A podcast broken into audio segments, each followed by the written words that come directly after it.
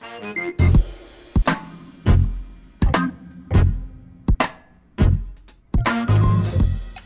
everyone, it's Luna. And this is Drea. Two Detroit educators with our new podcast, Collected Knxwledge. This is an interview podcast to learn from people in Detroit doing the work for liberatory education. We give space to our existence by nurturing a care for the complexities of ourselves. We'll do a deep learning from community organizers, public and charter school teachers, nonprofit leaders, activists, residents, and more.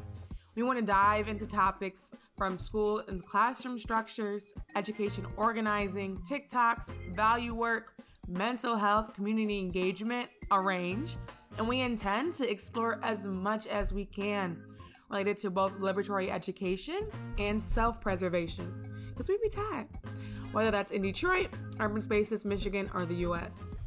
So check us out wherever you listen to your podcasts. Also, follow the Detroit Collective on Instagram and Facebook at DET Collective. See you soon. Bye.